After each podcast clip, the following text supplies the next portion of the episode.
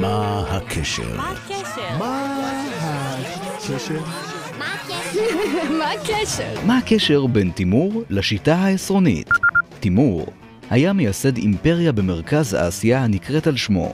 הוא היה גאון צבאי שכבש שטחים מסוריה ועד רוסיה, והתפרסם גם באכזריותו כלפי האויבים שניצח. מספרים שכאשר הוא כבש את בגדד, הורד תימור לכל חייל בצבאו להביא עמו שני ראשים כרותים.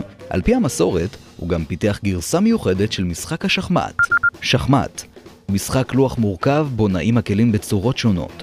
מטרת המשחק היא לכידת המלך של השחקן היריב, כך שלא יוכל לברוח. ניתן לרשום ולתעד את משחק השחמט בשפה מיוחדת, ושחמטאים טובים מאוד מסוגלים לנהל משחקים שלמים ללא שימוש בלוח פיזי. המשחק הופיע באומנות כבר לפני מאות שנים, למשל שיר חידה שכתב עליו רבי אברהם אבן עזרא.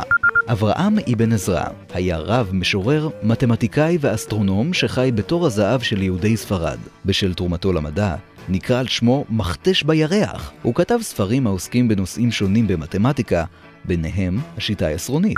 השיטה העשרונית, שיטת הצגת מספרים לפי בסיס עשר שהחליפה את הספרות הרומיות המסורבלות בהרבה. ממציאי השיטה, המקובלת כיום בכל העולם, הם המתמטיקאים ההודים והערבים.